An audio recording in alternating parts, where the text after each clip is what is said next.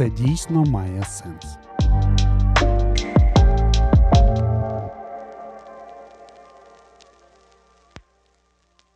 Я рад вас приветствовать. Сегодня мы поговорим о такой очень большой теме, которая сильно востребована в обществе, и это карантинные ограничения, которые на сегодняшний день там ввелись в локдауне. Они сейчас нам запрещают каким-то образом проезжать в поездах, пользоваться общественным транспортом, ходить в офисы на работу, там, ходить в рестораны и так далее, и так далее. Сегодня у нас в студии юрист Дмитрий Качуков и доктор Александр Вазовик.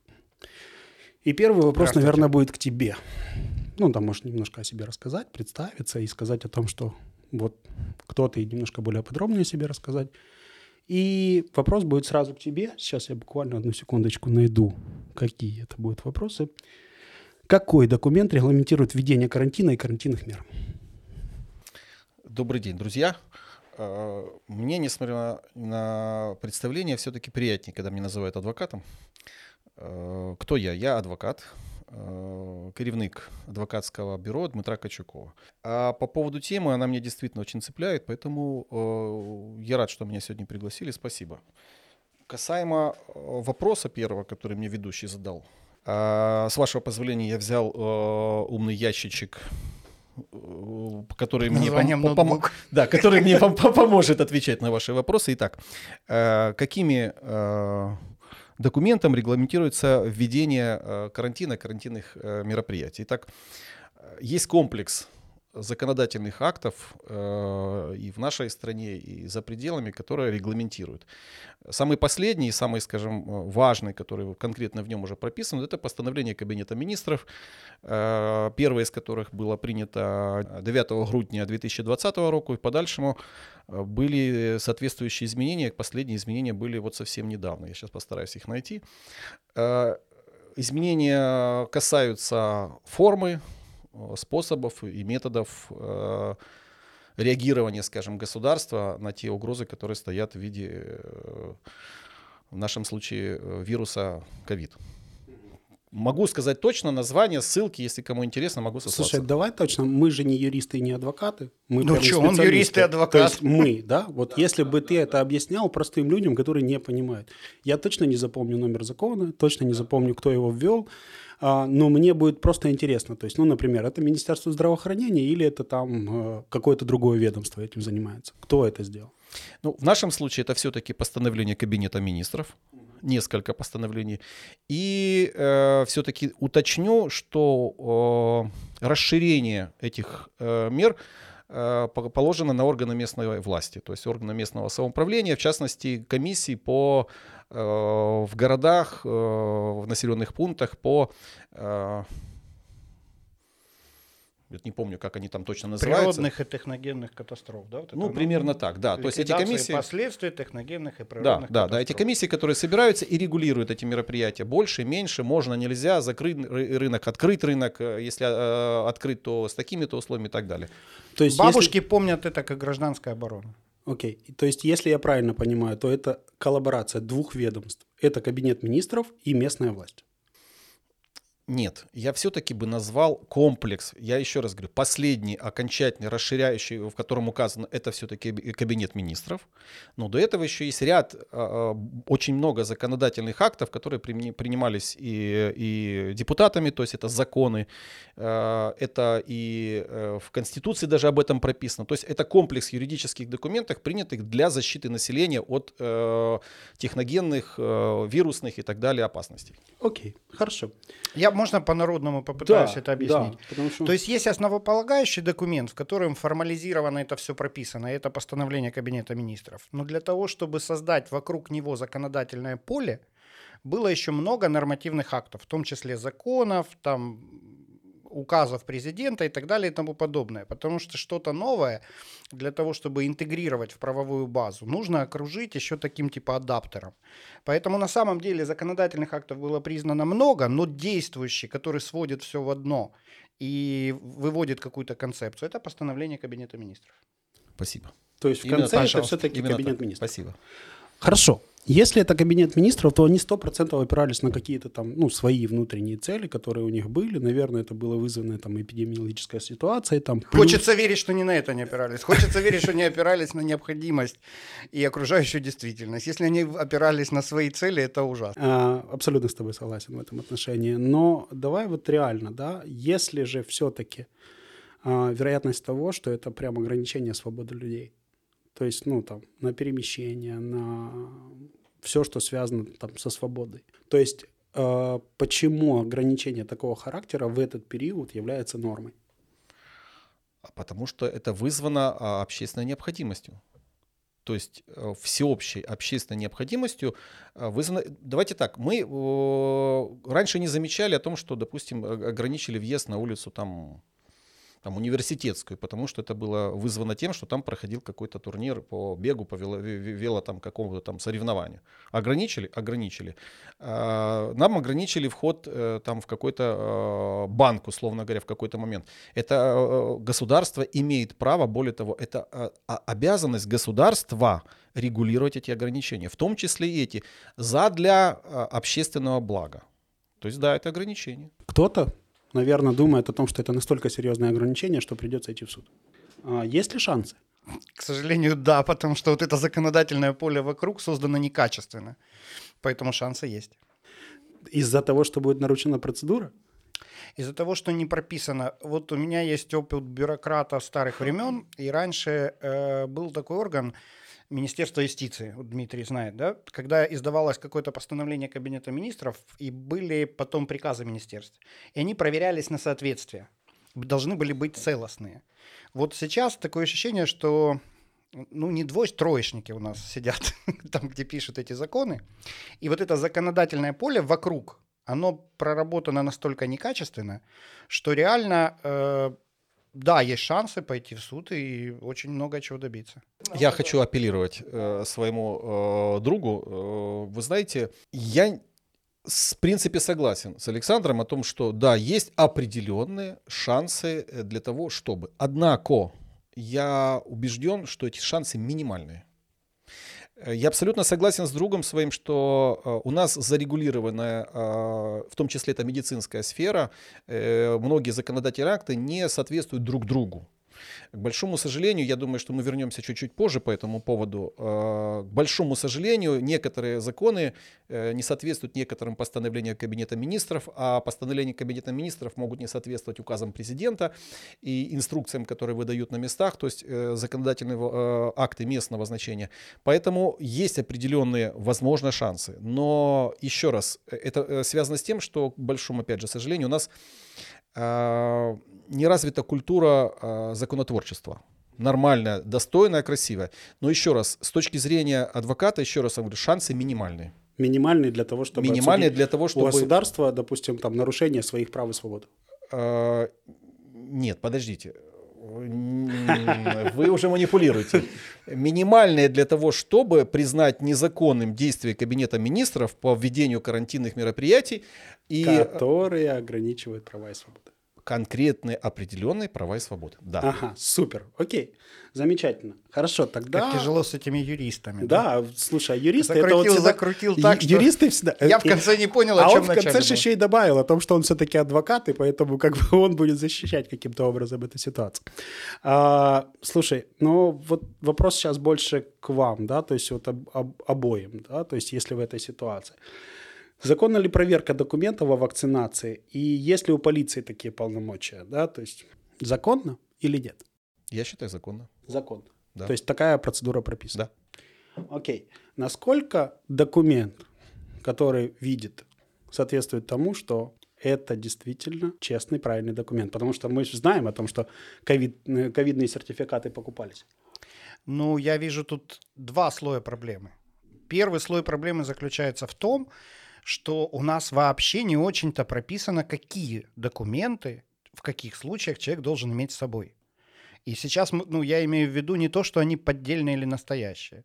То есть даже по факту свершившегося события, прививки, там, две, как положено, вакцинация, полный курс, либо э, болезни человека.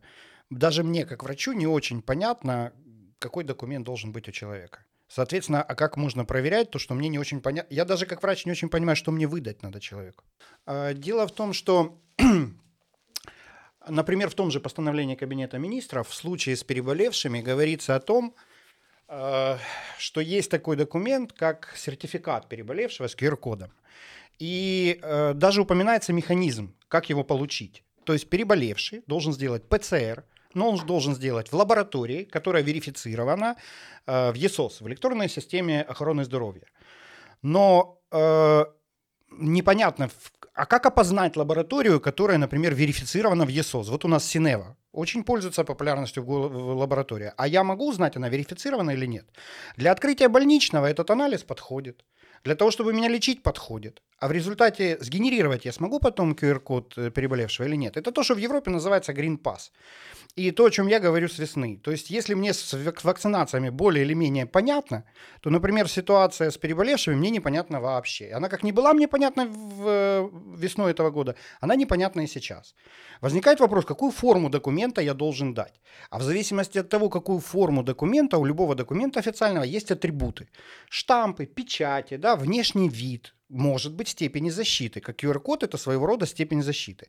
Так возникает вопрос, как можно проверить документ, соответствует он или нет действительности, если не очень-то понятно, какой документ надо выдавать. Если мы говорим о том, можно ли проверить документ настоящий или нет, мне кажется, что кроме э, онлайн доступа в реестр, когда проверяющий может проверить это в базе данных, другого способа защиты документа на данный момент не существует. Уровни коррупции и подделки документов могут быть разные. От банального фотошопа, который сделает восьмиклассник, заканчивая коррумпированным врачом, который выпишет поддельную справку. И как вы ее проверите? Она может быть записана в журнале, в карточке, то есть этот факт может быть искажен. Поэтому, если мы говорим о том, как э, подтвердить подлинность документа сейчас, единственный способ, который вижу я, это все-таки переходить на КРКДА.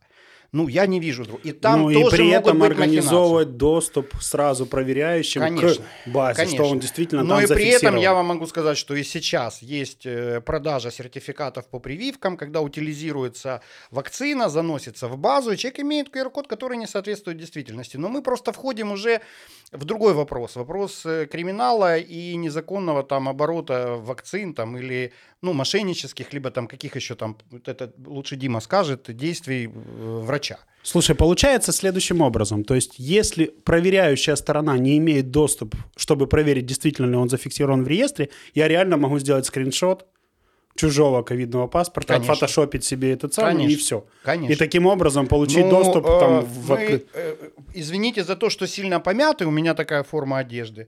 Ну вот это настоящее у меня, да, там уже зрители увидят. Ковид-сертификат бумажный с QR-кодом. Я действительно привился. Но сделать с него цветную копию очень просто и вставить, например, там данные другого человека. И если проверяющий не проверит по базе, угу. то внешне этот сертификат будет абсолютно соответствовать образцу.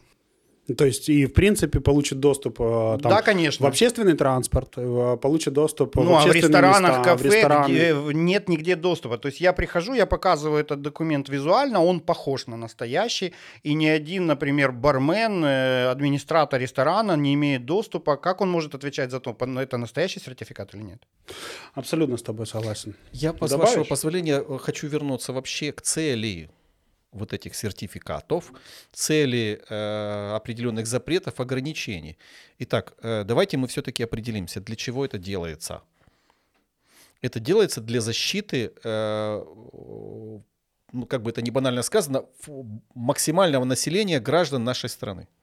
То есть для этого вводятся ограничения. Я не вижу ничего с точки зрения социальной, с точки зрения э, государства там особо страшного, если один-два человека пройдут э, где-то в какой-то момент в, какой-то, в какое-то заведение. Кстати, я вернусь. Вопрос был, имеет ли право. Я все, хочу уточнить.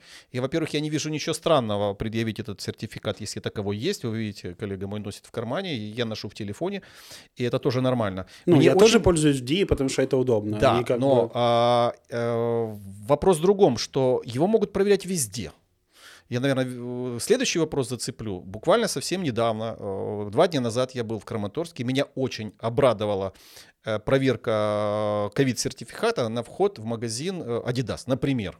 Респект магазину, и туда не пускали. Я, получ... я, я чувствовал себя там потрясающе. Мы с супругой вдвоем ходили по этому магазину, потому что, по всей видимости, все остальные в другие э, дни, там было намного больше людей, не предъявляли этот сертификат. В то же самое время я заходил в другие места, э, условно говоря, там в заведения кафе, либо там э, магазины, где не спрашивали, где реально было столпотворение людей, и где очень многие позволяли себе нарушать вот эти карантинные запреты, маски и так далее и тому подобное. Поэтому, возвращаясь назад, я считаю, что проверять могут как работники магазина на вход, как работники фитнес-центров на вход, как, э, вернусь назад, работники железнодорожного авиационного транспорта на вход.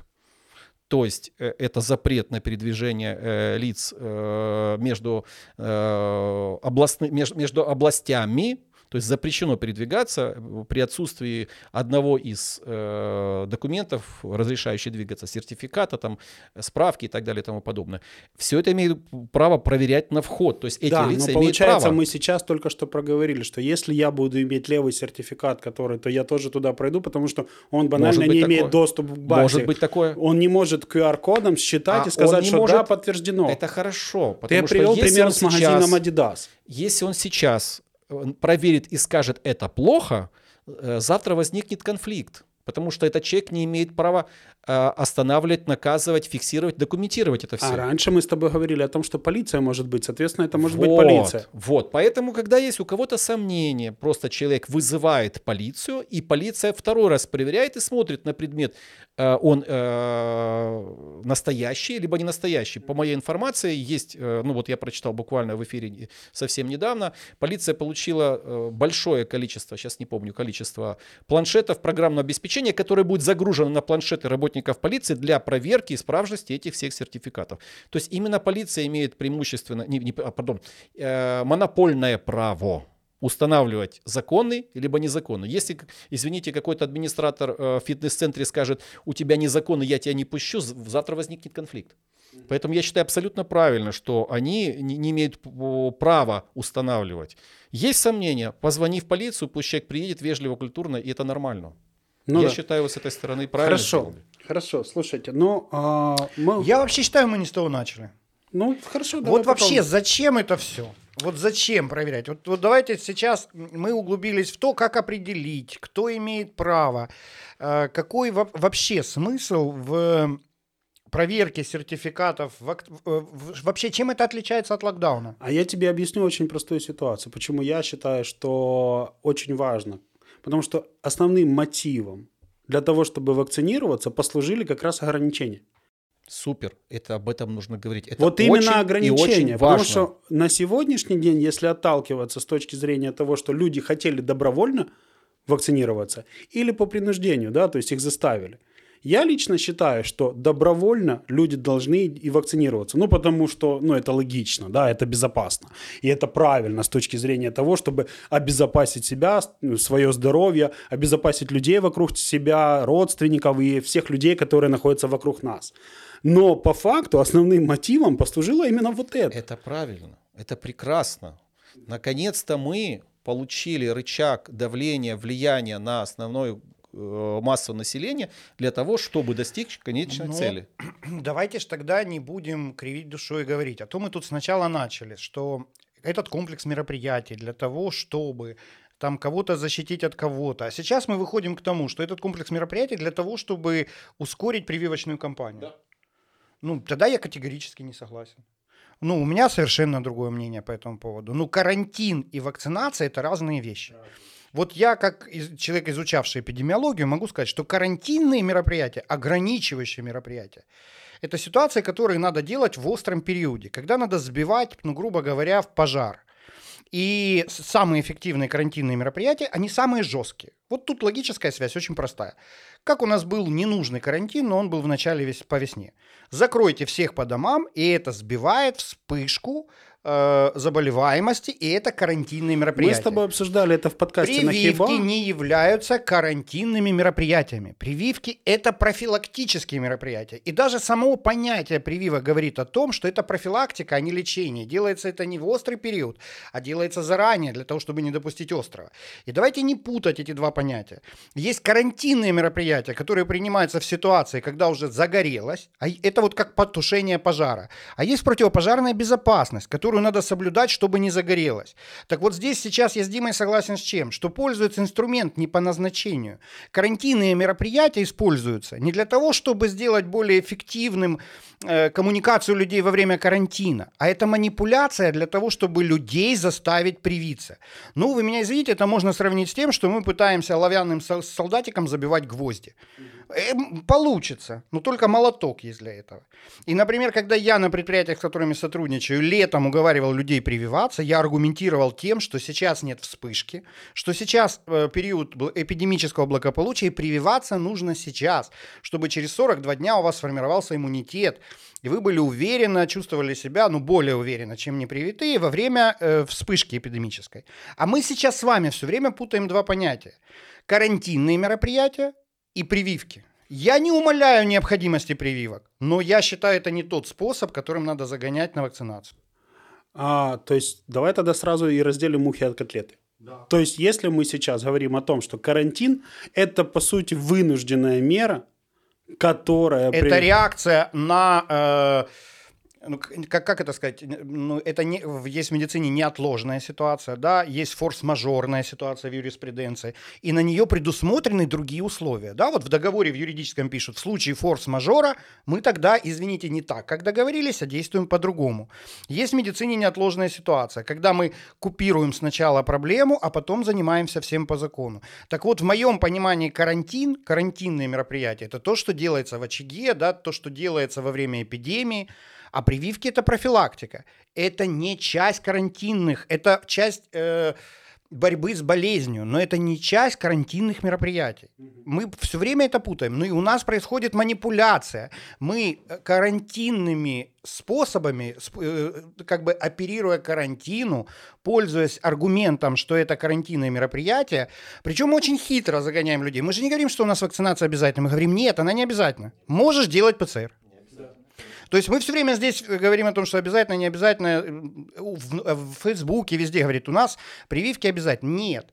Обязательные прививки – это обязательные прививки по плану. У нас с вами есть в медицине четко прописаны обязательные вакцинации Плановые. по возрасту, перечень, все как положено. Так вот, никаких э, прививок от COVID-19 у нас в перечне плановых обязательных вакцин нету. Ну, до сих пор не было. Нет, потому что, и возможно... более того, все вакцины, допущенные к вакцинации по процедуре э, экстренной профилактики. И мы же должны честно признать, что э, окончательный этап клинических исследований не пройден. Я сейчас не говорю о том, что я против вакцинации. Вот может сложиться такое впечатление. Вчера я привил свою дочку, которой нет 16 лет. Я считаю, что это правильно. Но только надо людям объяснять, правильно и, и, и делать по закону. Если мы хотим от людей, чтобы они делали по закону, то мы должны делать по закону. И государство тоже должно себя вести по закону, а не обманывать людей. И если вы хотите сделать э, обязательную прививку от COVID-19, значит, соблюдите все формальности, примите все законы, начиная с изменений там, в, в необходимые там, указы президента, постановления Кабинета министров, примите изменения с помощью депутата Верховной Рады, сделайте эту процедуру, отточенной по всем пунктам закона. И мы тогда сейчас, говорите о мы том, сейчас что зададим это этот вопрос Диме, да, как давайте. можно эту ситуацию изменить. Но сейчас вот смотри, покуда ты заговорил о том, что э, нужно было прививки делать, э, Валентина Малиновская в Фейсбуке спрашивает, а можно ли во время эпидемии, пандемии делать прививки? А, можно и нужно. Вопрос в том, насколько они будут эффективны и своевременны. Э, более того, э, прививки во время эпидемии требуют гораздо большего внимания к состоянию здоровья человека, как от медработников, так и от него самого. То есть, сам например, человек, сам должен человек должен соблюдать более жесткий, например, контроль за собственным...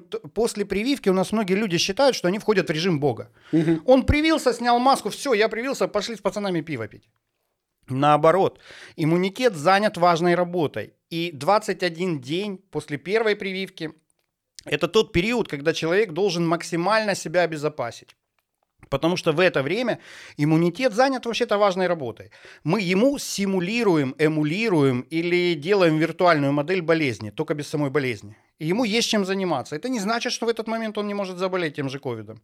И, конечно, вероятность во время эпидемии после прививки столкнуться с инфицированным и заболеть сразу после прививки гораздо выше, чем это не во время эпидемии.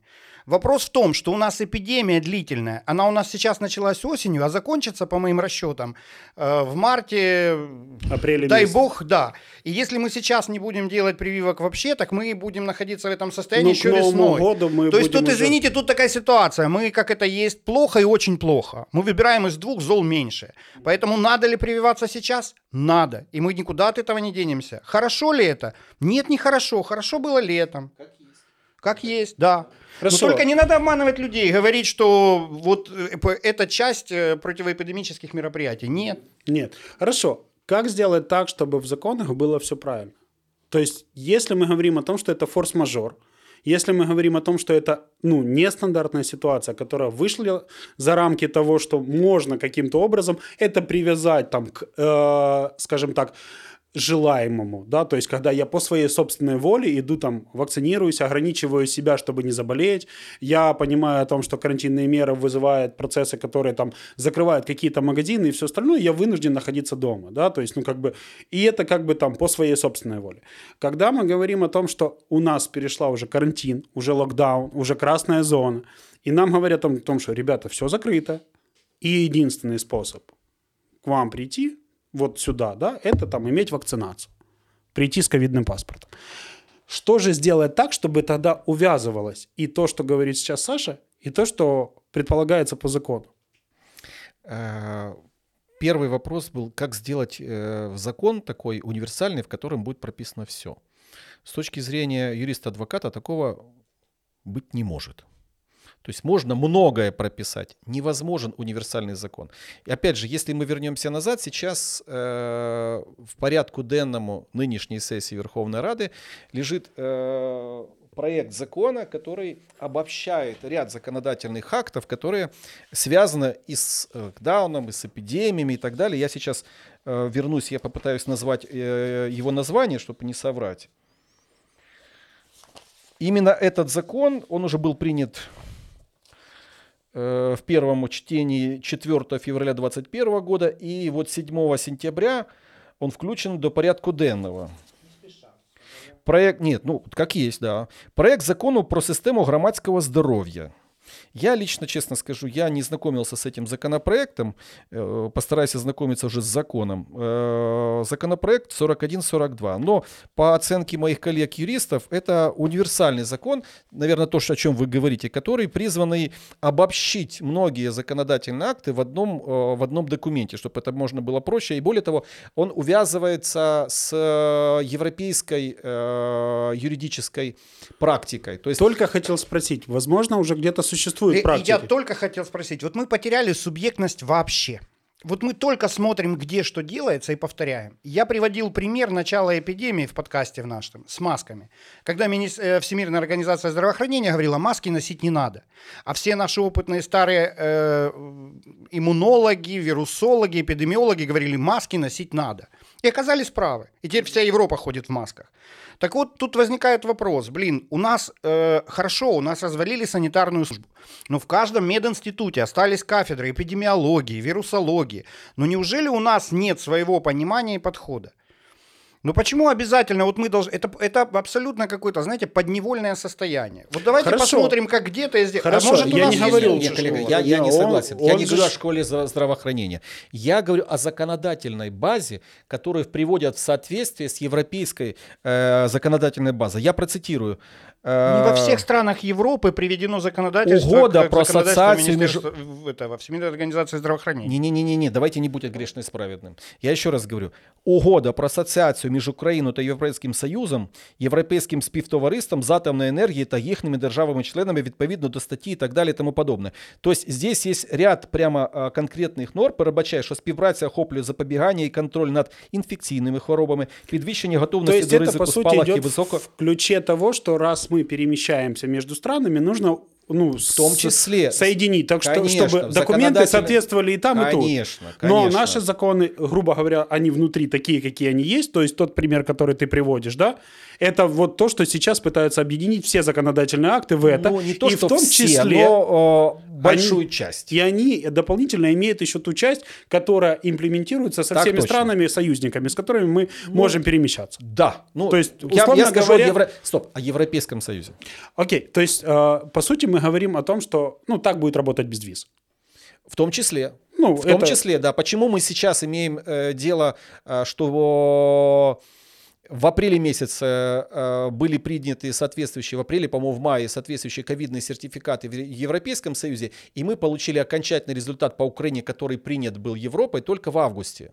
Потому что все это время между нашими странами шли определенные договоренности, э, связи и все такое прочее. Когда у нас будет одинаковое, похожее законодательство, все это будет работать намного-намного быстрее.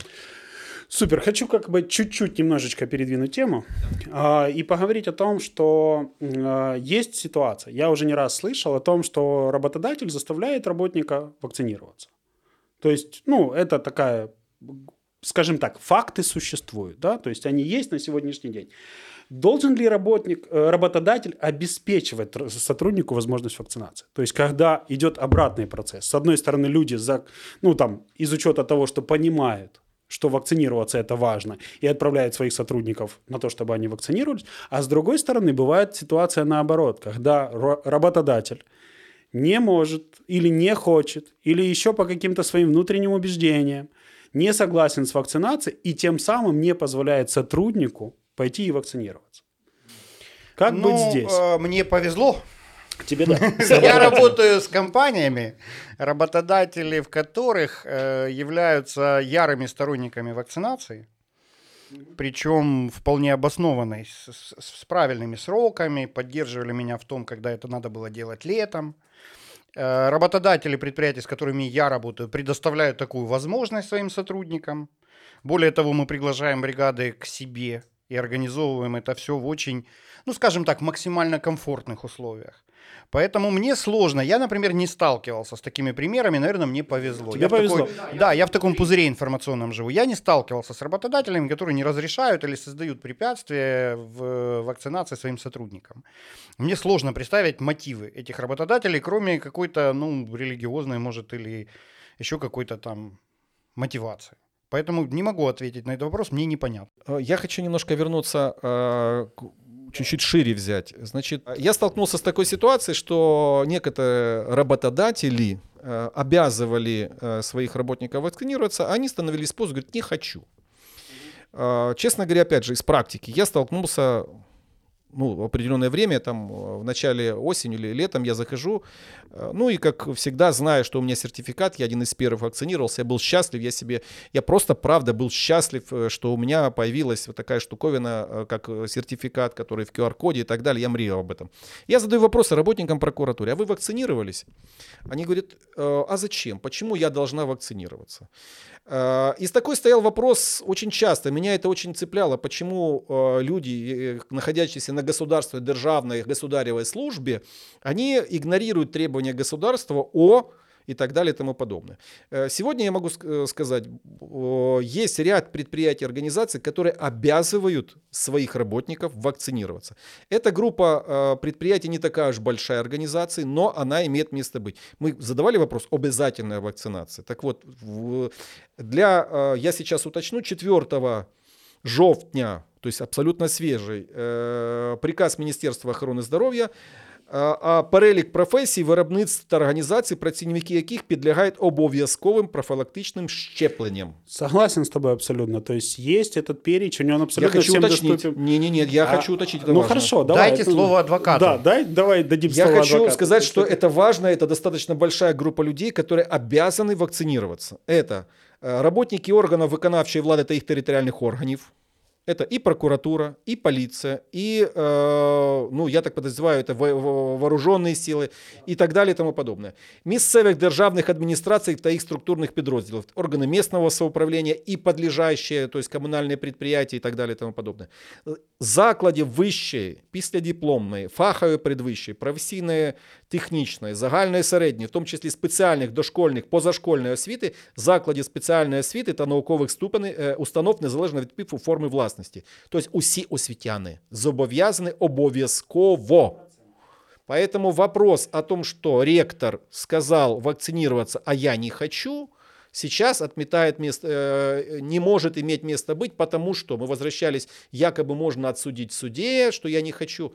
Как не раз можно. Э, вопрос из эфира Анастасия. А можно у меня сейчас, есть сейчас, вопрос? Это перечень, это перечень людей, которых больше всех жалко или которые опаснее всех?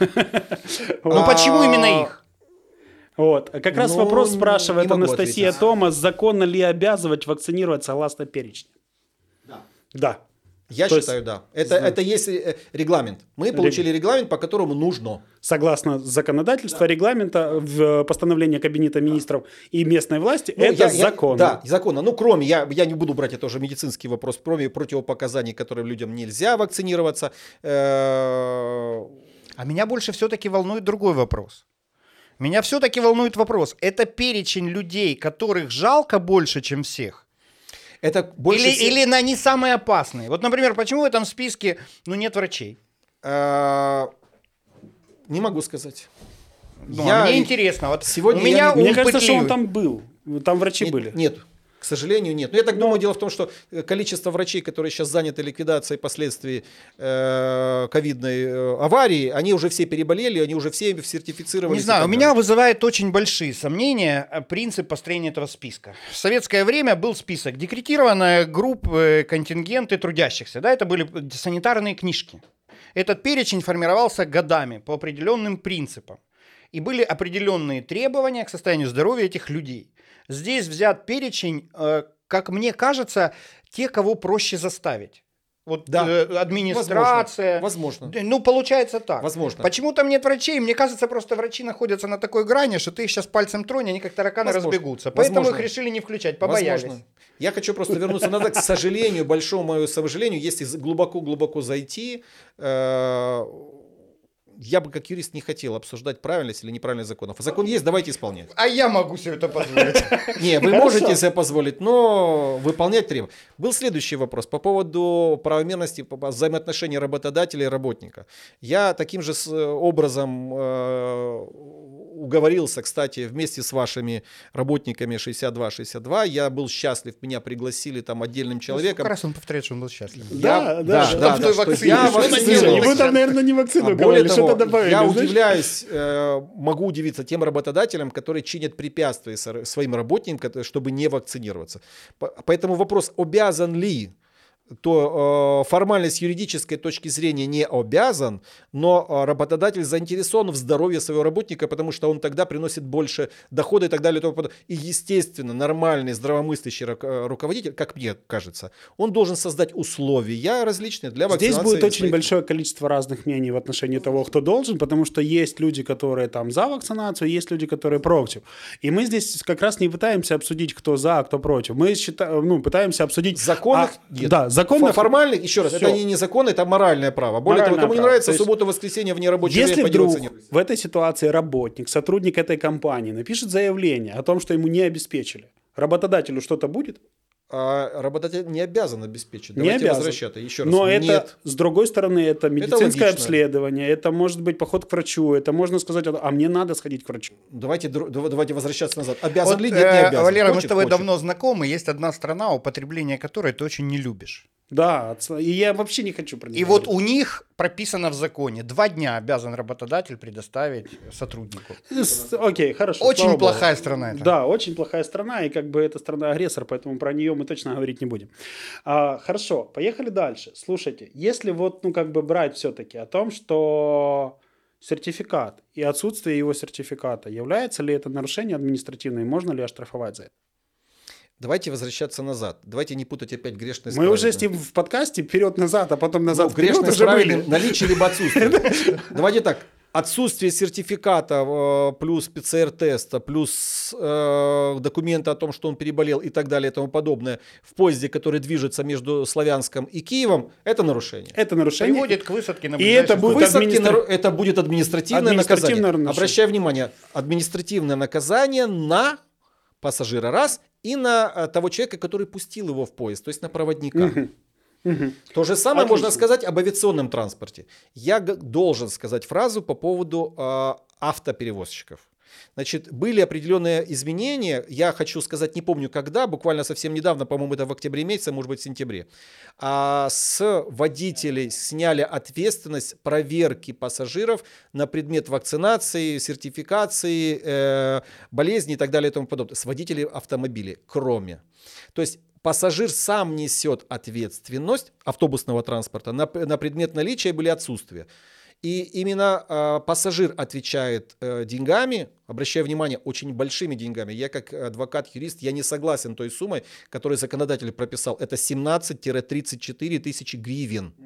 17-34, а громадные суммы. Я здесь в принципе не согласен э, с той политикой э, кнута, как у нас есть кнута и пряника, которая ведет сейчас государство здесь. То есть, во-первых, очень большие суммы штрафов, а во-вторых, никого не проверяют.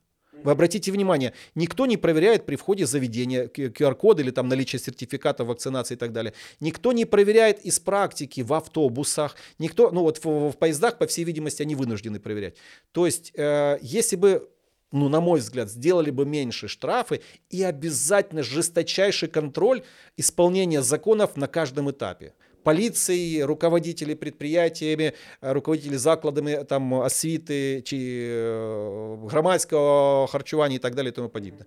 Поэтому штрафы огромные. Обращаю внимание на э, работодателей, либо на юридических лиц, которые допускают, в нашем случае это может быть руководитель поезда, там, как его называют, помогите мне, ну, самолет, а электричка, транспорт. Сам это себя закапываешь. закапываешь. Лица, там да. намного больше штрафы, Хорошо. там штрафы 34. Э, Окей, то есть, в принципе, здесь может быть оштрафован, если да. нарушены все вот эти Конечно. процедуры. Значит, это административное нарушение. Да. Я буду время от времени отрываться на вопросы да, не из списка, да, а да, на да, то, что да, задают да. люди. И этот вопрос к тебе. А, кто несет ответственность за эту экспериментальную вакцину? По украинскому законодательству ответственность за осложнение вакцинации несет организация, зарегистрировавшая вакцину э, на Украине. Не производитель, не врач, даже не Министерство здравоохранения. Вот таким образом сейчас существует законодательное поле. То есть есть компания, которая при, привозит на, ну грубо давайте так скажем, привозит какой-то продукт на Украину и регистрирует его на Украине. Вот тот, кто зарегистрировал, так юридически сейчас сложилось, несет ответственность. Косвенным образом финансовую ответственность несет государство, так как э, в существующей модели здравоохранения подразумевается, пока никто же не эм, отрицает, что медицина у нас бесплатная. Это, это, это, знаете, тот факт, который все понимают, но официально никто не отрицает. Так вот, государство говорит, что в нашей системе здравоохранения, э, если у вас будут осложнения от вакцинации, ну вы точно так же обратитесь в лечебное учреждение, и вам будет оказана медицинская помощь, как если бы вы заболели. Угу. Окей. И там Хорошо. всегда в конце написано в рамках финансування цієї можливості. Угу. Это ты знаешь, как там написано правильно, абсолютно, потому что это как раз история про это. Хорошо. Давайте попробуем дальше. А, ну, мы, по сути, сейчас коснулись косвенно там правил областных перевозок и периода карантинного режима, да? Теперь а, давайте попробуем поговорить о том, что, ну вот если брать ситуацию с недопуском в поезда, ну вот прям не пустили. Ну, по каким-то причинам у человека там ДИА не подгрузила сертификат, у него 100% он есть.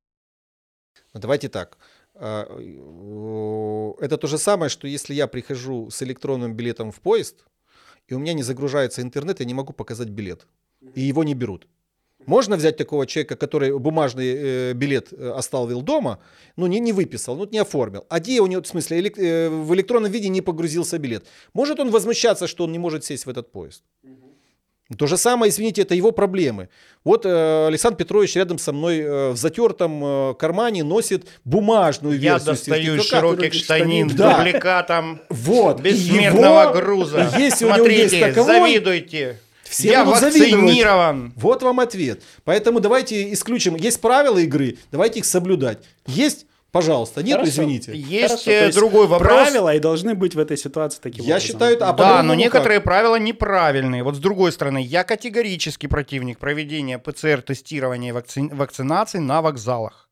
Абсолютно согласен. То есть это, понимаете, опять перегиб в другую сторону. То есть для того, чтобы человек смог сесть, давайте мы ему создадим стоп, стоп, условия. Стоп, стоп, стоп, стоп. А кто сказал, что это надо делать на вокзале? Ты хочешь Я поехать? не говорю, что это надо. Я говорю, что, подождите. Но наше государство разрешило это делать.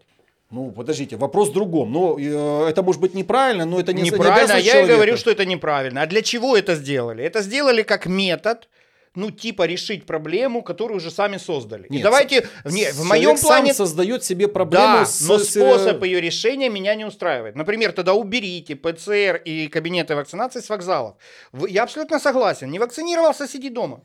Нет, подождите, давайте мы вернемся... Ну что это за прививки на вокзале Коллега, за 5 минут до отправления, а потом поним... ему в поезде плохо станет, да? Я здесь с вами согласен. У меня есть больные, стороны... которые ко мне два дня звонят после вакцинации с разными вопросами. А тут мы вакцину сделали, в поезд посадили и едем. Не-не-не, я с вами согласен. Но это то же самое, когда стоят на границе пункты по продаже... Э... Шаурмы.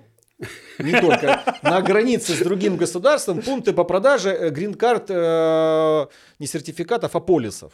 Я никогда не советовал людям покупать э, грин, э, грин-карту Слушай, на границе. одно дело документ или страховку купить, другое дело проводить медицинскую манипуляцию. Я вас понимаю, это неправильно, не... но вариантов ну, нету, потому значит, что люди зап... приезжают... Да, есть вариант запретить. Запретить давайте, вакцинацию, ПЦР-тестирование вне пределах лечебных учреждений. Есть, определен... есть тут, например, у нас в библиотеке, но ну, там создаются условия. Там человек может привиться, там можно осуществить контроль. У него через 5 минут поезд отходит, ему сделали прививку, и он поехал. Александр Петрович, есть законодательная инициатива, более того, я ее поддержу. К сожалению, я не есть депутат и не есть субъектом законодательной инициативы. Были Давайте вы депутатами? Нет, да, но это же было не законотворчество, да. Это не тем депутатом. Поэтому поддерживаем, есть способы, согласен. Хорошо, тут как раз, э, чтобы немножечко перевести тему, в, прямом эфире спрашивают по поводу того, а сколько стоит сейчас полечиться от короны? Вот тут я могу рассказать. Значит, ну смотрите, 85% людей болеют в легкой форме, да, видео РЗ. И, наверное, часть из них вообще не требует никакого лечения. Это молодые люди в очень легкой форме и требуют здорового образа жизни, режима там отдыха, да, там наблюдения. Есть категория, которая болеет видео-РЗ. Там, где витамин С, Д, цинк. Сейчас назвал бы препарат, но мне за рекламу не заплатили, называть не буду. Новый комбинированный, да, появился. Там это исчисляется, ну, все равно где-то под тысячу гривен. Если мы говорим о пневмонии, э, не дай бог сочетанной бактериальной вирусной, то э, курс медикаментозного лечения уже около 8 тысяч амбулаторно. Чтобы квалифицированно, вот знаете, как вот, вот прям взяться там с дезинтоксикацией, два антибиотика – Хочу сразу говорить, у нас же зрители смотрят все умные. Это с подтвержденной рентгенологическими анализами, там, где есть осложнение в виде пневмонии, там, где требуется полноценное лечение.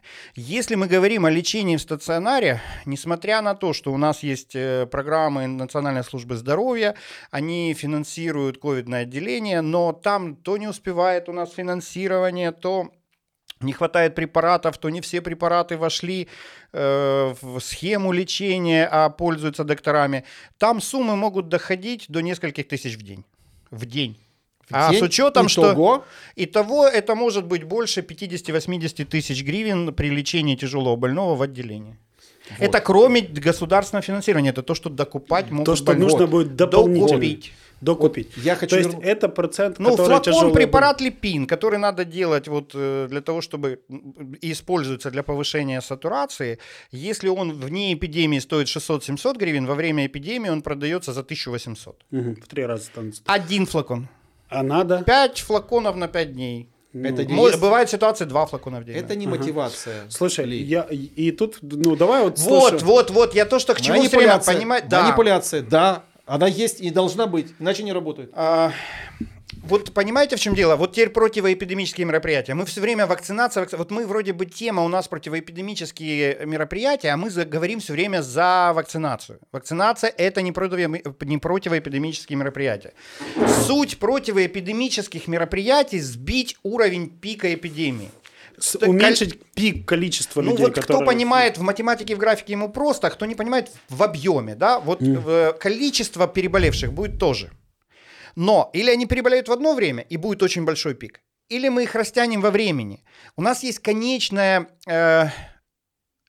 Не, у нас есть неоспоримая ценность, это человеческие жизни. И количество умерших в единицу времени вот каждый день у нас на Украине. У нас есть мощность ковидных отделений. В городе у нас уже открыто три, они все забиты. То есть, когда мы говорим о противоэпидемических мероприятиях, мы не говорим о том, что мы привьемся сегодня и через там 21 день у нас, э, у кого-то появится иммунитет. Мы говорим о том, что сейчас надо носить маски, о том, что сейчас надо ограничить общественные какие-то мероприятия для того, чтобы сейчас сбить вот этот пик. Вот это противоэпидемические мероприятия. И сейчас, наверное, чем они жестче, тем эффективнее. А у нас пользуются сложившейся ситуацией для того, чтобы Э, создать побудительные мотивы для вакцинации, а не на полную запустить противоэпидемические мероприятия. Поэтому у нас три отделения ковидных работают и забиты. Которые забиты. Забиты. Чисто в теории, если бы была там ситуация с вакцинированием, процент людей, которые перенесли бы легче, был бы гораздо выше. Почему в теории? Давай на практике. На практике. У Давай. нас на практике есть страны Европы, в которых есть по 86% привитых. У меня сестра живет в Германии, где работают э, бир-гардены, э, где можно собраться и посидеть. Ну, Португалия, Испания, Италия, Франция. Вы откройте карту, она в интернете есть. Там, где вакцинировано 80 и больше процентов. Там, где свободное отделение. Там, где нет тяжелых больных. И откройте карту нашу. У нас 16-18 процентов по Украине вакцинировано. Но это не теория, это практика. То есть тут есть вещи, которые не надо обсуждать. Это 100 процентов. Там, где больше вакцинировались, там меньше умирают. То есть мало того, что болеть в тяжелой форме очень дорого – можно вообще в какой-то степени исключить участие людей вот это сложное заболевание? Снизить э, на моей практике. На данный момент больше 50 пневмоний, которые я уже пролечил или лечу сейчас, да, у меня появится больной с пневмонией, привитый полностью, я в этом уверен. Но на данный момент из 50 с лишним человек, которых я пролечил пневмонией, ну вот сейчас нас, если кто-то смотрит из моих пациентов... Осложнение ковида, правильно Да, скажите, у меня да. ни одного нет полностью привитого. Все мои пациенты либо не привиты вообще, либо только привились и на второй день заболели. 50-0. Это, это те, которые болеют пневмониями. Я, например, вот сейчас перед эфиром, я был на дому очередной раз у бабушки с пневмонией. Двухсторонняя полисегментарная. Не привитая. Не привитая. Точно так же, как и 49 остальных пациентов. Да, и, или больше уже, я, если честно, не считал. А 100% есть заболевшие среди тех, которые привиты? Да, есть есть количество, которое ты можешь озвучить, и какое-то, то есть э, ну, показать степень заболеваемости? У нас, навер... Э, полностью привитых двумя прививками у меня 6 пациентов. 6 человек? Ни одного из них пневмонии нет, они в легкой форме. Все болеют на уровне ОРЗ и витаминки? Есть э, где-то человек 5-6, кто привиты одной прививкой и заболели прямо сразу. Ну, типа вот второго числа привились, третьего заболели. Ну, это угу. роковое стечение обстоятельств. Угу. То есть они просто вот так совпало. Это как раз то, что мы говорили, что прививаться в период, когда идет бурная э, стадия эпидемии, да. то в этот момент в этом есть дополнительные риски. Понимаете, есть больше. вообще риск вакцинации, да? Риск получить побочные какие-то проявления, риск там болезненного места укола, температуры там еще. А во время эпидемии есть риски дополнительные. Но вопрос: э, прививка во время эпидемии с дополнительными рисками или не прививка? Прививка во время эпидемии. Потому что отсутствие прививки риски в разы больше. Угу. Окей, хорошо. То есть цифры такие, соответственно, так. Сейчас попробую пробегаться по тем вопросам, которые были заданы у нас а, на наш пост о том, что вот задавайте вопросы, потому что придете вы, и кто-то что-то задавал. А, давайте попробуем выбрать что-нибудь такое. О, а, здесь как раз такой вопрос. Я не хочу прививаться и не буду, считая, что состояние моего здоровья это не позволяет. Как мне быть? Не прививаться? Какой вопрос, такой ответ? Понимаете, ну в этом вопросе есть... Тут, э... мне кажется, ключевой считаю, что мое состояние не, не, не, здоровья. Нет, в этом да? вопросе есть очень большая манипуляция. Человек сначала безапелляционно заявляет, что он не хочет прививаться и не будет, а потом, а потом спрашивает, как мне быть. То есть человек принял решение, а теперь провоцирует на спор. В этом вопросе нет вопроса. Ну, в этом вопросе есть ответ. Я не прививаюсь и не буду прививаться. Как мне быть? Не прививаться. Хорошо. Раз мы заговорили за эту часть, то действительно, какие есть противопоказания медицинские и у какого процента населения, и как это можно выявить до прививки? То есть, ну, как бы, как прийти? Вот я, например, там, условно говоря, я пришел к выводу, что мне нужно вакцинироваться. И я прихожу, и вот у меня есть там пункт вакцинации, я абсолютно точно понимаю, что мне здесь нужно сделать вакцину. На меня смотрит доктор и говорит, вы знаете, вам нельзя. Я, чтобы чуть-чуть расслабить нашу этот, аудиторию, э, в одном из супермаркетов э, я покупал салат. и выбирал, какой я хочу купить. И продавщица мне говорит, э, я выбрал салат. Она мне говорит, вот я вам не советую этот салат. И предложила мне другой. Я с благодарностью купил тот салат, который мне посоветовала, но меня очень долго мучил вопрос. А кому же она посоветует тот, тот салат. салат. Э, потому что его же тоже продать надо. Да.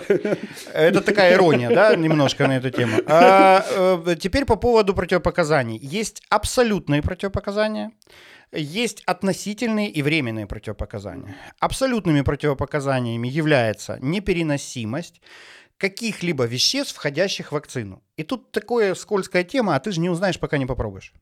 То есть после первой дозы вакцинации может возникнуть аллергическая реакция. Я вам признаюсь честно, если так около 400 человек мы привили э, на моей базе, у нас была одна аллергическая реакция на вакцину. Это не вызвало паники у медработников, это крапивница, аллергические реакции мы умеем купировать. Мы занялись этим вопросом, через 30-40 минут человек себя прекрасно чувствовал. Ему был оформлен медотвод, и вторую дозу вакцины ему не сделают. У него аллергия на какой-то из элементов вакцины. Абсолютным противопоказанием, но временным, является острое заболевание или обострение хронического, которое в данный момент есть. Э, тебя ни в коем случае сейчас нельзя прививать, но у тебя оно пройдет, и потом тебя можно привить.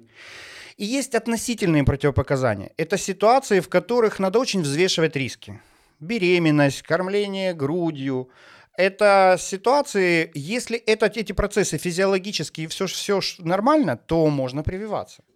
Но есть ситуации, в которых это может вызывать... Э, это, это то, что пишут все производители вакцин, вы должны это определиться со своим лечащим врачом. И вот тут, знаете как, всегда все массовое э, стоит дешевле и хуже качеством, а все индивидуальное, сделанное вручную, дороже и лучше качеством. Поэтому, если вы пообщаетесь со своим врачом, если у вас есть врач, которому вы доверяете, вы в индивидуальном порядке гораздо проще с ним решите, у вас есть противопоказания или нет, чем сейчас пытаться ну, безликому зрителю да, объяснить, вот что вам можно, а вам нельзя. Окей, чуть-чуть продолжу как раз именно эту тему. Тоже вопрос от читателей под постом, а, который анонсировал у нас а, как раз этот эфир. Какие гарантии, что вакцина не навредит здоровью? Какие гарантии, что она правильно хранится? Почему нет а, обследования? Почему нет обследования? Подходит она или нет? Прям скрепы. Прям скрепы да, с интернета. Ну, это, а, откуда, ну, это, это уже, тоже уже... ко мне вопрос. Да, это к тебе вопрос, потому есть, что это продолжение. Есть твоей, это... разные стадии исследования вообще любых медицинских препаратов, в том числе вакцин. Есть доклинические исследования, мы их не будем затрагивать, это в пробирках и на животных. Есть клинические, есть первый, второй, третий этап. Первый и второй этап – это этапы безопасности препарата. Третий этап – это этап эффективности препарата. Все вакцины, которые одобрены Всемирной организацией здравоохранения, первый, второй этап, то есть исследования на безопасность, прошли.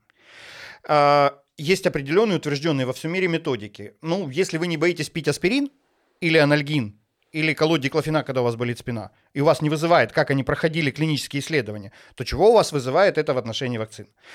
Э, третий этап – это эффективность вакцин. Об этом мы с вами узнаем. Мы уз... Слишком молодая инфекция. Э, если мы говорим о том, как проверить, подходит она или не подходит, ну, я, если честно, не очень понимаю этот вопрос. То есть есть, э, наверное, у человека понимание, что есть какая-то индивидуальная смесь, которая подбирается под человека. Нет. Нет. К сожалению, это не так работает. Я думаю, что и лекарства от головной боли этому человеку специально не подбирают, а предлагают в аптеке уже то, которое всем предлагают.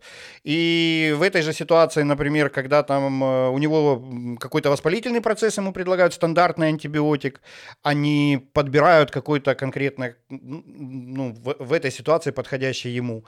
И с вакцинацией та же самая ситуация. Мы же понимаем, что это просто повод для того, чтобы. Мы, этот вопрос, он стандартный, тысячи таких якобы вопросов ставится. На самом деле это не вопрос. Это повод для того, чтобы отказаться. Вот и все. Ну, я в таких ситуациях пациентам всегда говорю, если вы сомневаетесь, не делайте. А, вообще не делать? Нет, не, не вообще, а вот сегодня. Вот вы сегодня, сейчас сомневаетесь. У вас есть вопрос, надо мне ее делать или нет. Вот если у человека есть вопрос, надо мне делать или нет, то не делать изучайте вопрос. Больше разбирайтесь. Почитайте, вот смотрите. Нет, нет, да, нет. изучайте, ну изучайте, изучайте. Невозможно, я, я не согласен здесь, доктор. Я очень э, уважаю тебя, твое мнение. Э, люди не изучают вопрос, они почему-то прислушиваются к мнению других. Слушай, давай... Сегодня вот... мы, твое мнение, я еще уважаю, очень круто, дай бог, чтобы оно сегодня сработало кому-то в пользу. Но у меня вот ситуация близкая совсем недавно. Мы, э, пришел один человек, который я не видел лет 25, он в свое время мне очень-очень сильно помог бог, уже э, в преклонном возрасте, у него есть, э, у него диабет, у него там куча всяких заболеваний, и он задает вопрос э, своему другу, моему тестю, а можно вакцинироваться? Эта фраза прозвучала вот три дня назад, серьезно. То есть сколько... Сказал, Иван Иванович, а можно, как ты считаешь, можно вакцинироваться? Он получил достойный ответ, он получил ответ человека, которого он уважает, абсолютно не медика, просто человека, который раньше вместе работал. И я уверен, через несколько дней после ответов он, он пойдет и примет это решение. Я абсолютно с тобой согласен. И здесь а, вообще-то нет ничего сверхсложного а, и непонятного. Мы так устроены, что мы доверяем только тем людям, которые находятся рядом с нами. И если люди, которые нам сказали первую правду, которая нам больше подошла, мы потом только этому и ищем подтверждение. Мы не ищем себе аргументы в обратную сторону. Это вопрос критического мышления. То есть не всегда нам могут сообщить правду в первом источнике. Не всегда этот источник пытался донести эту правду. Не всегда этот источник был первым, он был третьим, двадцать седьмым. Просто для тебя он оказался первым. И таким образом формируется. Человек так устроен, что он ищет себе подтверждение того, что он уже поверил. Он поверил, что для него вакцинация плохо, он в это верит, он ищет этому подтверждение. Он поверил, что вакцинация хорошо, он ищет подтверждение тому, что вакцинация хорошо. И здесь, к сожалению, единственный способ – это как раз услышать другую сторону. Послушать и послушать другие аргументы и каким-то образом принять для себя эту точку зрения. Здесь может быть много вариантов, и поэтому, ну вот, то, что ты сейчас приводишь пример, это классика. Так работает общество. Это стандартное поведение общества искать подтверждение правды. Супер, хорошо. Я попробую сейчас сказать о том, что у нас уже должен завершаться эфир. Если у кого-то есть еще желание задать вопрос в эфире, прошу это быстренько сделать. А пока вот сейчас я задам тебе вопрос. Он, мне кажется, он очень актуальный. Его спросила только что Валентина. А, как долго длится иммунитет после заболевания ковидом? Может ли переболевшим и не надо прививаться? Ну, давайте сразу. Первичной информации на... Я... У меня нет лаборатории, я не проводил исследования. Я могу опираться так же, как и все, на информацию источников, которым я доверяю, и на случаи, с которыми я сталкиваюсь в своей медицинской практике.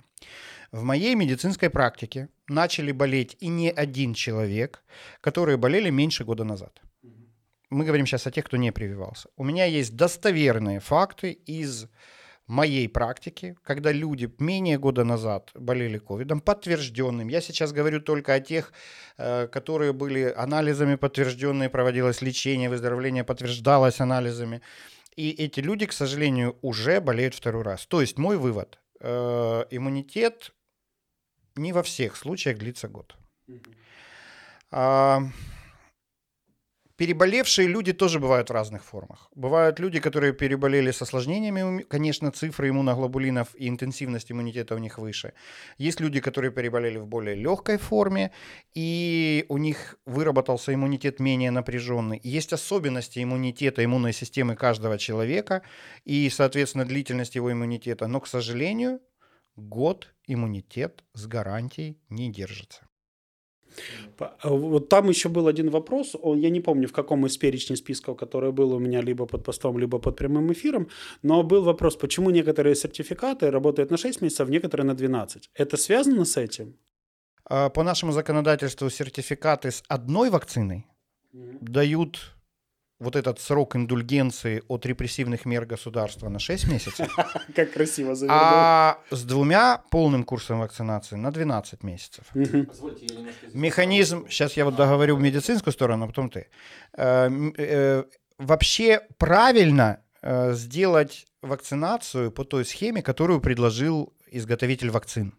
Когда вы делаете первую дозу вакцины, у вас иммунитет к 21 дню стимулируется, и вторая доза является фактически бустерной, она поднимает его еще на более высокий уровень.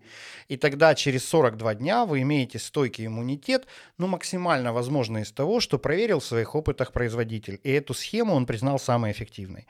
Поэтому и считается, что этот иммунитет э, будет держаться 12 месяцев. Э, мое мнение, посмотрим. Посмотрим. Посмотрим. Хорошо. Пройдет 12 добавить, месяцев. Дим? Посмотрим. Я хотел добавить... Ты все-таки э, юрист у нас да, и я адвокат, хотел вот, вот эту... как раз с юридической точки зрения эту часть добавить. Знаешь, а, мне очень понравилось, я готовился к похожему вопросу, и мне понравился ту... А его задали не ему. Ту, та картинка, которая э, официальная картинка, которая на сайте... МОЗ? Э, ну, по-моему, МОЗ готовил, это не просто передрали слово и дело. Вопрос в чем? Что на самом деле вопрос задался. Э, вакцинация от ковид, как долго сохраняется иммунитет?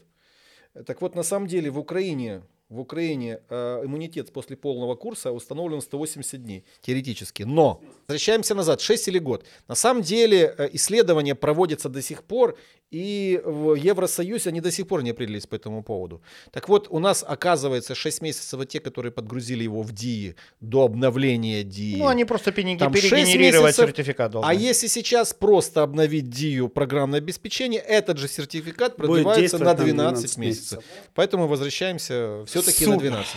Супер. А, ты знаешь, вот, ну, как бы, какие выводы вот я там для себя делаю, да, то есть почему мы начали вообще с очень важной темы, это в те ограничения, которые у нас ввели. Мы очень четко подошли к вопросу, что нужно разделить. На самом деле есть процедура профилактическая, прививки, которые делаются заранее, и есть безвыходная ситуация для того, чтобы снизить на сегодняшний день порог вот этого количества людей. Каким-то образом, как ты хорошо описал, размазать да, его во времени, да, да? то есть пик убрать, срезать пик. чуть-чуть срезать его и растянуть его по времени. И это процедуры, которые к сожалению или к счастью, не знаю как, сподвигли какую-то часть людей вакцинироваться. Может быть, это правильно для них, может быть, это правильно для нас. Я считаю однозначно правильно, потому что мы уже с тобой обсуждали это как раз в... Мы делали с тобой подкаст на Хиба, Летом, кстати. Да. Кто еще не слушал, обязательно зайдите, подпишитесь и поставьте нам это звездочки. был июль. Да, и мы с тобой обсуждали как раз, но он вышел как раз буквально 2-3 недели да. назад, да, и мы с тобой как раз обсуждали... Мы все угадали. Абсолютно полностью. Мы с тобой выстроили прогноз, мы посчитали, сколько будет заболеваний, как будет расти пик, даты. И я абсолютно сейчас э, согласен с тобой, что вот это спадение, может быть, будет в марте, в апреле. Да? То есть, и оно каким-то образом... Но, тем не менее, ограничение – это ограничение. Там есть какие-то правовые проволочки. Там есть какие-то нюансы. А здоровье и своя собственная безопасность – это совершенно другое. И здесь нужно думать, прежде всего, как я считаю, про свое здоровье, про свою безопасность с точки зрения своего организма, окружающих себя людей, а уже второстепенно думать, как можно это использовать. Если я вакцинирован, если я там переболел, у меня есть иммунитет, у меня есть доступ, я могу пользоваться всеми благами общества, потому что я, по сути, не опасен для общества. Я таким образом не могу являться распространителем этой Можешь. болезни. Я Если вот здесь вдруг... вот все-таки... Можешь опять... Вот опять мы возвращаемся назад, это правильно опять, Да, Профилактическая и э, противоэпидемиологическая. Угу. Привитой е- может распространять Если болезнь. позволят юристу, может быть, который адвокат, Давай. я все-таки вернусь... Вообще не дали поговорить. Вот не дали, да, вот за целый день не дали. Я все-таки э, абсолютно согласен, э, Валера, с тобой и Саш с тобой, но не обсуждается сейчас вопрос вакцинации. Хотя для меня он может быть остро, не обсуждается. Для меня очень остро, и я э, очень часто возмущен до глубины души противоэпидемиологическим соблюдением, пардон, противоэпидемиологических правил. Сегодня много вопросов, законно ли. Я еще раз говорю, законно. Можно передвигаться? Нельзя. Нужно ли соблюдать требования, которые государство в виде законопро... Э, законов, э, постановлений, правил э, требует, предъявляет гражданину?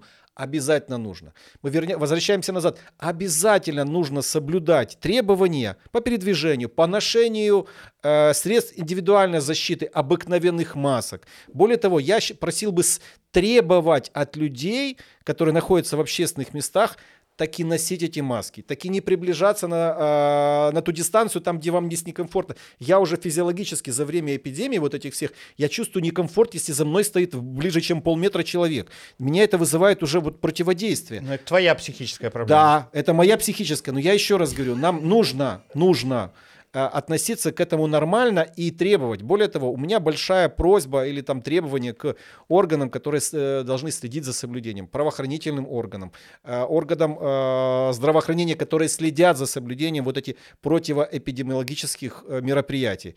Давайте больше требовать. Не, не, не найти одного козла отпущения, которого накажем, а потом покажем по всему, э, по всему эфиру.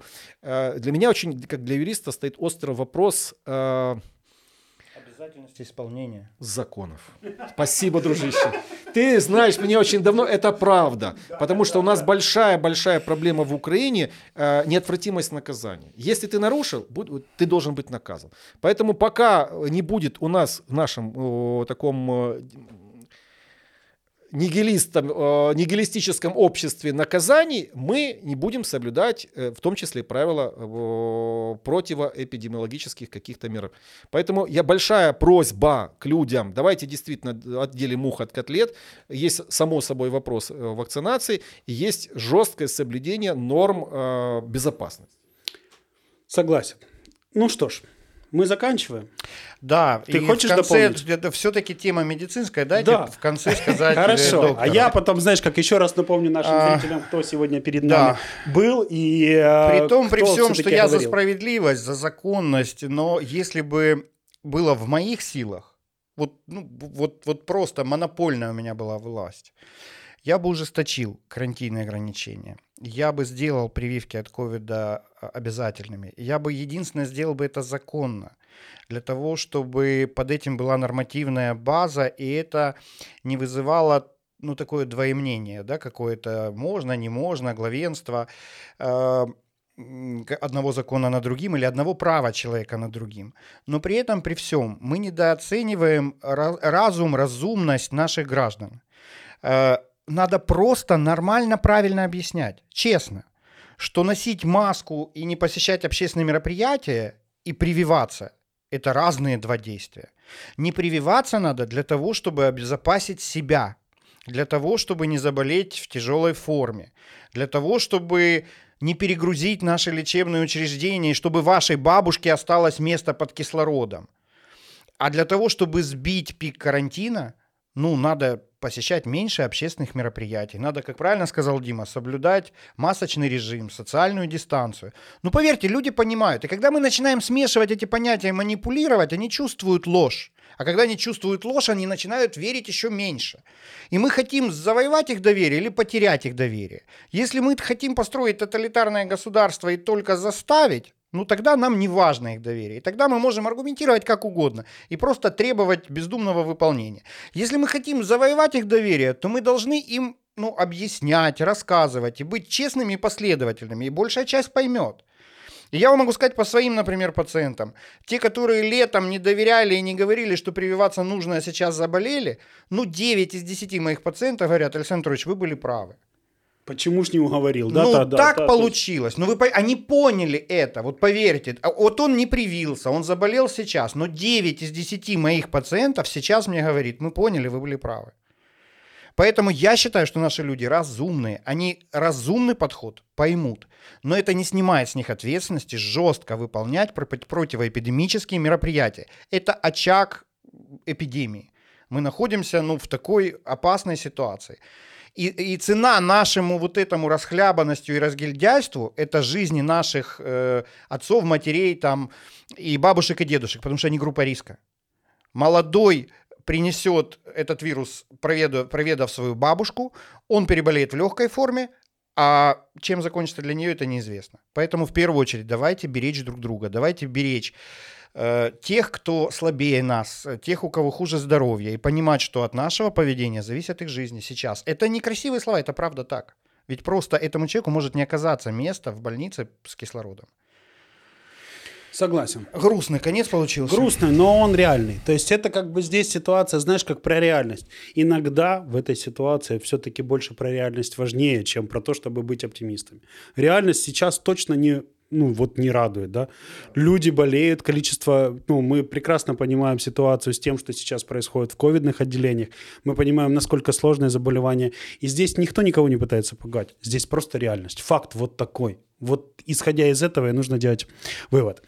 Я напомню всем нашим зрителям, сегодня у нас в гостях был Дмитрий Кочуков, адвокат с многолетним опытом, который э, сегодня для нас давал ту информацию, насколько законны те ограничения, насколько в рамках законодательства попадает это все. И был Александр Петрович Возовик, который для нас является доктором, который уже много лет людей спасает. И э, не побоюсь этого слова, он действительно лучший доктор, который сейчас в нашем регионе спасает людей от ковида. Нет, неправда. А, это мое мнение, я могу себе его позволить. А, ты Поэтому, а, возможно, но я знаю результаты, да, то есть я видел те результаты, которые были у тебя, и, соответственно, в данный момент я могу на это опираться, да. Очень приятно, хоть это и неправда. Э, хорошо, будь скромным, я тебе это позволю. И э, я напомню всем вам, зрители, о том, что сегодня мы были, у нас с нами на прямом эфире два замечательных человека. Я всех призываю подписаться, поделиться этим прямым эфиром. Напомню еще, или точнее скажем, добавлю о том, что на сегодня мы этот эфир упакуем в запись видео и плюс еще упакуем его в подкаст. Поэтому, пожалуйста, найдите подкаст My Essence. Если вы слушаете подкасты в Google или в э, в Apple Podcast, то, соответственно, одноименное название будет и там, и там. Подпишитесь, поставьте звездочки, нам будет приятно. В YouTube через несколько дней появится полная запись интервью. Возможно, мы уберем все то, что было таким неформальным, и там будет более четкое, более вываженное. Но менее но, интересно. Но, тем не менее, может быть, и оставим так. Кстати, напишите в комментариях, как лучше оставить, так, как оно есть, либо же все-таки э, вырезать какие-то моменты, которые были не совсем официальными. Я благодарю вас. Спасибо вам большое за то, что нашли сегодня вечером Спасибо это время. тебе, что нас позвал. Я точно знаю, что ты был просто после пациента. Я точно знаю, что ты возвращался с суда. И как бы я признателен вам о том, что вы нашли это время. Благодарю и всем спасибо.